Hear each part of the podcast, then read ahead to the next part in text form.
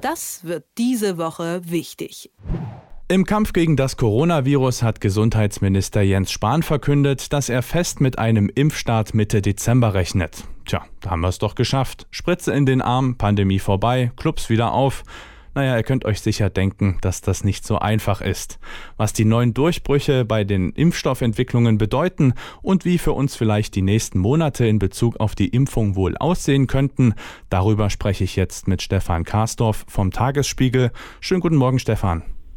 Guten Morgen, Axel. Ja, der Gesundheitsminister hat die Länder aufgefordert, sich auf den Impfstart Mitte Dezember vorzubereiten. Das ging ja jetzt alles schneller als ursprünglich gedacht. Ist dann im Frühjahr die Pandemie für Deutschland kein großes Thema mehr? Das wäre schön, wenn wir das sagen könnten. Wir zwei uns alle zuhören und zuhören. Nein, so wird es nicht sein. Denn es ist ja so, das wussten wir schon vorher, das Virus kann überwintern. Das heißt umgekehrt, es kann über Sommer. Im Sommer sinken ja die Raten und im Sommer wird es alles gut und dann im Winter kommt es wieder. Das heißt, im November ist es dementsprechend wieder gekommen und das wird gehen ganz gewiss bis März und wir werden damit leben müssen. Das heißt, wir werden lernen müssen, mit diesem Virus zu leben. Das müssen uns alle immer wieder vor Augen halten. Und das heißt jetzt konkret in Bezug auf die Impfung, wird das ewig dauern, bis wir alle durchgeimpft sind? Oder wann können wir denn sagen, wir müssen jetzt nicht mehr damit leben? Naja, also in wenigen Wochen ist es ja immer so, wenn die Grippewelle kommt, dann sind in wenigen Wochen 20 Millionen Deutsche durchgeimpft. Jetzt wird es ein bisschen länger dauern, weil sie ja ungefähr 55 Millionen Deutsche impfen wollen, so es denn klappt. Das heißt, wir könnten innerhalb weniger Monate durch sein. Aber, lieber Gott, es gibt noch ein paar andere Probleme, als dass wir den Impfstoff haben. Wir brauchen ja zum Beispiel kleine Flaschen, in denen der Impfstoff abgefüllt werden kann. Wir brauchen Spritzen und Kanülen. Wir brauchen sichere Plätze. Wir brauchen sehr viel Pflegepersonal. Wir brauchen sehr viele Ärzte, die das dann überwachen. Das ist nämlich zwangsläufig.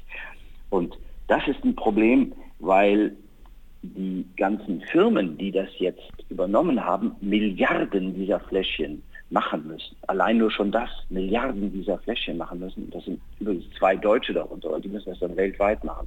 Also allein schon die Produktion ist ein Problem. Die wird ins kommende Jahr hineinragen. Und dann will ich dich noch mal ein bisschen erschrecken.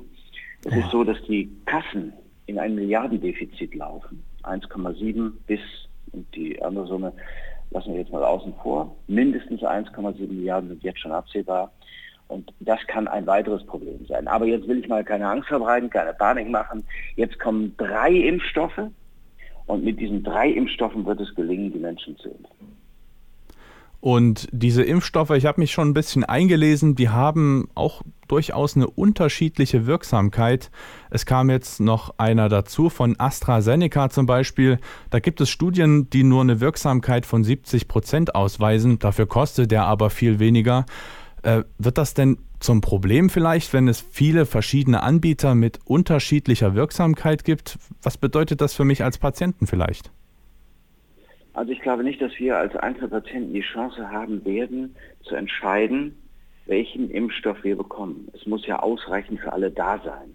Und wir haben, sind ja auch einer, einer Initiative beigetreten, die dafür Sorge tragen sollen, dass bedürftige Länder ebenfalls von dem Impfstoff profitieren können. Und da will Deutschland ja ganz weit vorne sein, vom Bundespräsidenten über die Bundeskanzlerin bis hin zu anderen.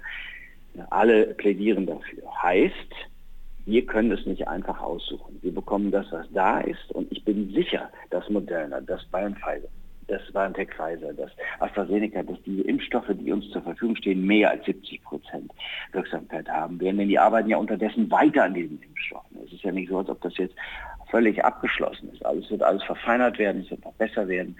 Es gibt Impfstoffe, die bis zu 95 Prozent Sicherheit haben. Also da drücken wir jetzt mal die Daumen und wir drücken die Daumen, dass wir den richtigen Impfstoff bekommen und dass er dann auch in ausreichender Zahl zur Verfügung steht. Dafür wird die Bundesregierung allerdings Sorge tragen. Davon bin, davon bin ich fest überzeugt.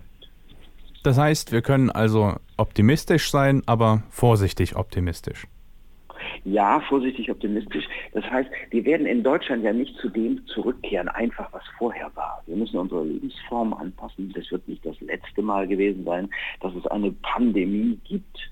Und wir müssen lernen, mit Pandemien anders umzugehen.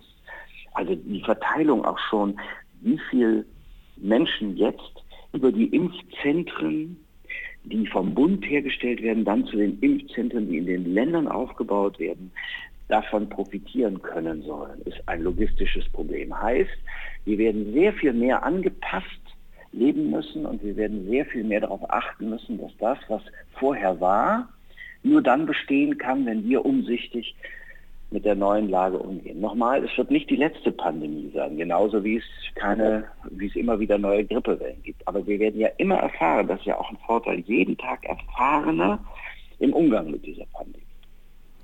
Sagt Stefan Karsdorf vom Tagesspiegel. Ich danke dir für deine Zeit. Gerne, war mir ein Vergnügen. Das wird diese Woche wichtig.